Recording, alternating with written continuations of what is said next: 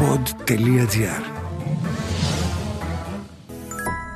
Σε ό,τι φάση και αν βρίσκεσαι, άκου τα αγαπημένα σου podcast απευθείας από τον καρπό σου με το Apple Watch και τα AirPods. Μάθε περισσότερα στο iSquare.gr shops. Έχουμε συνηθίσει να λέμε την έκφραση πέσαμε από τα σύννεφα για να δείξουμε την έκπληξή μας. Σε καμία περίπτωση δεν έχουμε σκεφτεί να πέσουμε στην κυριολεξία από τα σύννεφα, γιατί απλά δεν πετάμε στα σύννεφα. Εκτός από τους πιλότους. Την ιστορία του Κωνσταντίνου θα σας διηγηθώ, που και έπεσε με το αεροπλάνο του από τα σύννεφα και σώθηκε και δεν το έβαλε κάτω και ξαναπέταξε. Ο Κωνσταντίνος ήταν πιλότος σε μαχητικό της πολεμικής μας αεροπορίας. Φάντομ. Η βάση του ήταν η Λάρισα. Τρελός και παλάβος με τα αεροπλάνα από μικρός, το έκανε και επάγγελμα και ήταν τρισευτυχισμένος. Ζούσε για να πετάει. Μία ημέρα του Δεκεμβρίου, δύο πολεμικά αεροπλάνα απογειώνονται από το αεροδρόμιο της Λάρισας για εκπαιδευτική πτήση. Ο Κωνσταντίνος και ο Σωτήρης στο ένα αεροπλάνο, ο κολλητός φίλος του Κωνσταντίνου και ένας άλλος πιλότος στο άλλο. Μέχρι που κάποια στιγμή, πάνω από την καλαμπάκα, ο κολλητός φίλος του βλέπει το αεροπλάνο του να πέφτει. Και δεν βλέπει κανένα αλεξίπτωτο να εκτινάσεται. Καταλαβαίνετε τι ακολούθησε. Πανικός, φωνές, αγωνία, να αναζητούν αν υπάρχουν επιζώντες από το αεροπλάνο που μόλις είχε συντριβεί στο έδαφος. Αυτό ακριβώς ρώτησα τον Κωνσταντίνο όταν τον κάλεσα στο κινητό, πιστεύοντας ότι είναι στη βάση του στη Λάρισα. Δεν πίστευα ότι ήταν αυτός που έπεσε. Κωστάκι μου, τι κάνεις, τον ρώτησα και ήταν λαχανιασμένος. Πού είσαι, σε ένα βουνό μου είπε και έλεγε αλήθεια, γιατί σε βουνό έπεσε. Να σου ζήσει και το μωρό, γιατί είχε γεννήσει η γυναίκα της ζωής του μόλις δέκα ημέρες πριν. Ευχαριστώ, απάντησε. Να σου πω, Κωνσταντίνε, δικό σα το αεροπλάνο, τον ρώτησα. Δικό μας μου απάντησε, εννοώντας ότι είναι από τη Λάρισα. Η πιλότη τον ρωτάω, σώει και οι δύο μου απαντά. Και τότε δεν ήξερα ότι ο ένας από τους δύο ήταν εκείνος. Και ναι, σώθηκαν. Όπως μου αποκάλυψε μετά από αρκετό καιρό, μέχρι και την τελευταία στιγμή πίστευε ότι μπορεί να επαναφέρει το αεροπλάνο. Πίστευε ότι δεν θα συντριβεί.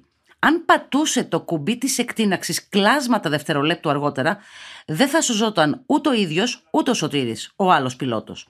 Μετά νοσοκομεία, γιατί είχε και μια ζημιά στους πόνδυλους, επιτροπές και ότι προβλέπεται από τον κανονισμό για να επανέλθει. Και το είχε βάλει σκοπό να επανέλθει και το έκανε. Επτά μήνες μετά, την πρώτη φορά που μπήκε ξανά στο πιλωτήριο, το πρώτο πράγμα που σκέφτηκε ήταν ότι δεν το πιστεύω ότι είμαι και πάλι εδώ. Και όταν ανέβηκε στα σύννεφα, είπε στον εαυτό του ότι είναι ακόμα καλύτερη αίσθηση από την πρώτη φορά που πέταξε στην ηλικία των 19 ετών. Κάθε φορά που πετάω, νιώθω μια απίστευτη ελευθερία και αυτό δεν είχα σκοπό να το χάσω εξαιτίας ενός ατυχήματος, μου είπε.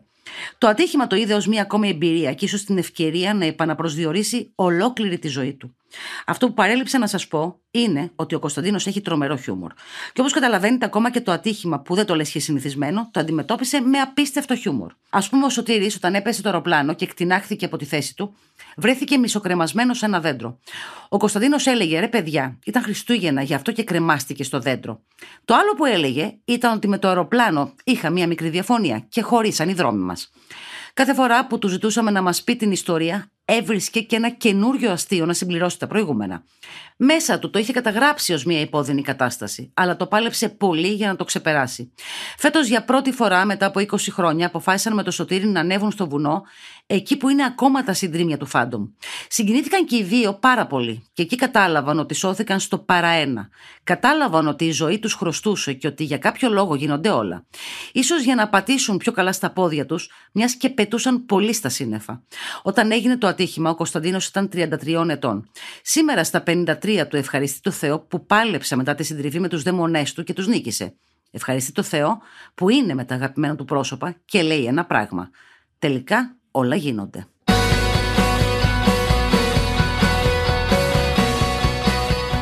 Ήταν το podcast «Τι φάση» σήμερα με την Τασούλα Παπα-Νικολάου. Στους ήχους ο Μάριος Πλασκασοβίτης.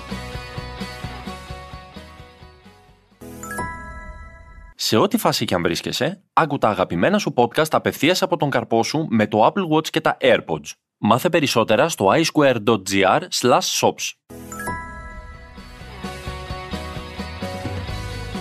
Τι φάση; Ειδήσεις και δηλώσεις που προκαλούν τον προβληματισμό, το γέλιο ή και τον θυμό μας.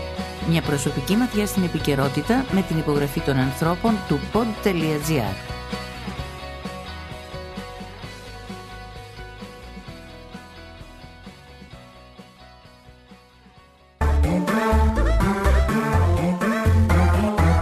pod.gr. Το καλό να ακούγεται.